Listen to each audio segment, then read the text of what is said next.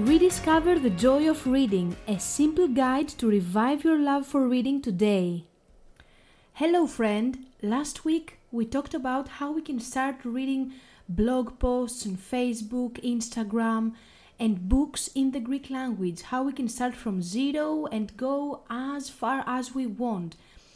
In this podcast, we're going to talk about how we can take up reading in general if we have had a break or we have never grabbed the book in our life, how we can start reading from very low, you know, and make it rise little by little every day.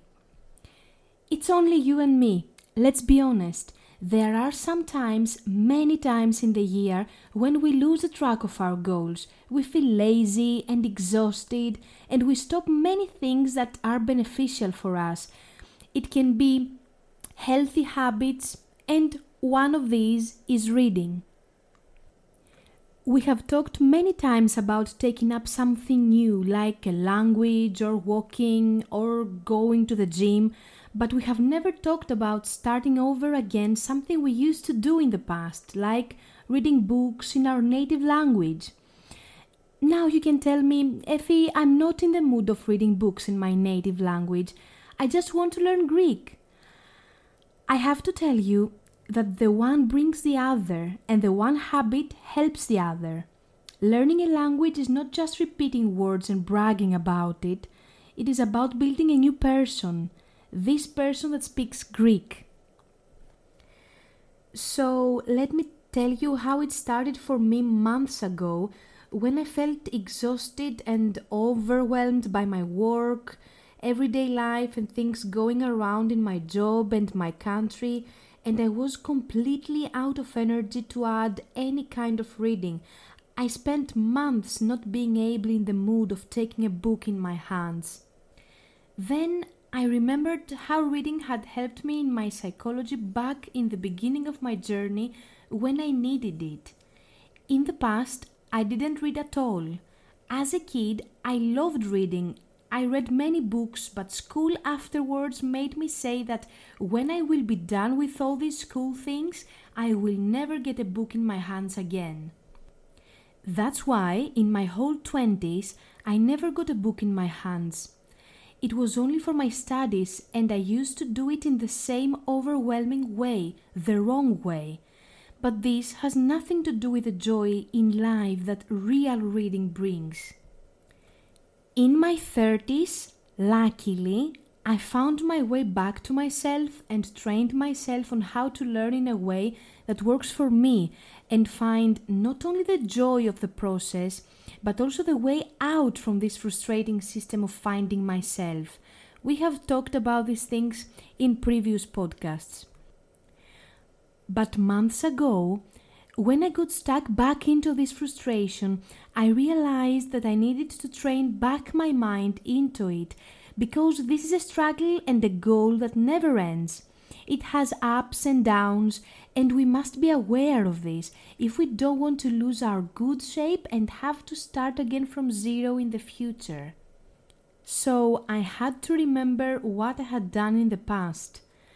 Four years ago, when my brain hadn't done any serious personal work for more than 15 years. My depression had started since I was a teenager, and I only realized it some months ago before getting into my 30s. This was a muddy place, and I had to escape as soon as possible. I am really thankful to myself that even though I had no idea about what I was doing, I had realized that my brain was a muscle. And think about it for a while when we think of taking up cycling or walking or running, we normally don't start with 10 kilometers, or at least this is what we mustn't do, right? Because if we start with 10 kilometers, maybe we will regret it. We will definitely feel exhausted for the next days, and it will take a long time until we will do it again, if we ever do it again we have all heard someone saying that they did something for a week or two and they stopped it, like cycling or walking, and then they got exhausted or injured and they stopped we always need to start from zero. This is how always life works, and this is also the magic of life. We start from low and we rise. In Greece, we have the phrase τρώγοντας έρχεται η όρεξη, which means by eating your appetite comes. We say it to a guest who says, I'm not hungry, or to someone who says they are not in the mood to do something. We mean that if you see the food and you start tasting it, you will want to eat and then you will want more.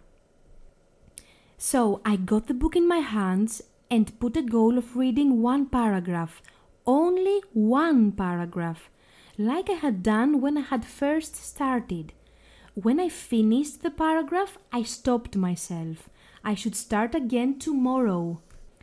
Now, with this small trick, I had again the habit of reading.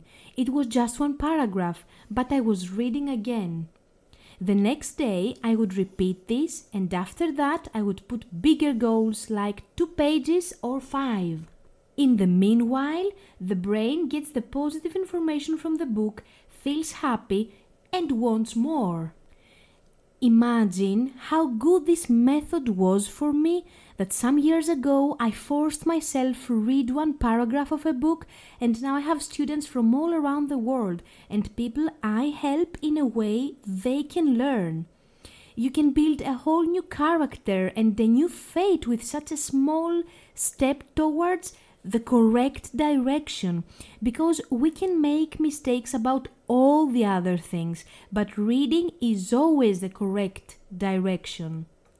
Always remember to read books you like. If you are bored of literature, don't read literature. Be open about the field of your reading, but don't force yourself to read books you don't like. Always choose what is made for you also, I have to tell you that you don't have to be a bookworm to, to feel a reader. You can read as much as you want. You can be a reader with one page. You can be a reader with three pages per day. We don't have to eat a whole book to consider ourselves readers.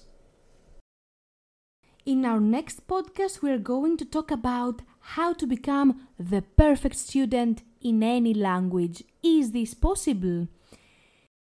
Also, if you are looking for a Greek teacher and you would like me to be your guide, I will be very happy to reply to all your questions at my email learngreek at mygreekteacher.com. Enjoy your week and I wish you the best.